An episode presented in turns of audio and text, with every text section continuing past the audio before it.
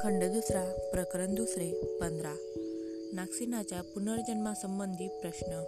राजा म्हणाला बनते तुम्ही स्वतः पुन्हा जन्मास याल की नाही?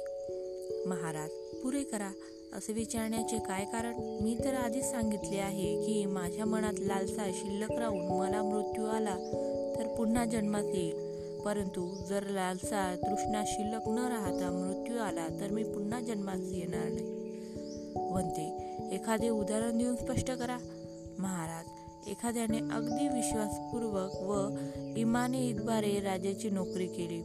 यावर खुश होऊन त्यास राजाने मोठे पद दिले. त्याचा पगार वाढवून इतर सुखसोयी प्रदान केल्या. त्यामुळे तो ऐशो आरामात व चैनीत राहू लागला. परंतु तो मात्र जाहीररित्या लोकांना सांगू लागला की राजाने माझ्यासाठी काहीच केले नाही. तर त्याचे असे बोलणे संयुक्तिक ठरेल काय? नाही म्हणते. महाराज याचप्रमाणे तोच तो प्रश्न पुन्हा विचारण्यात काय स्वारस्य?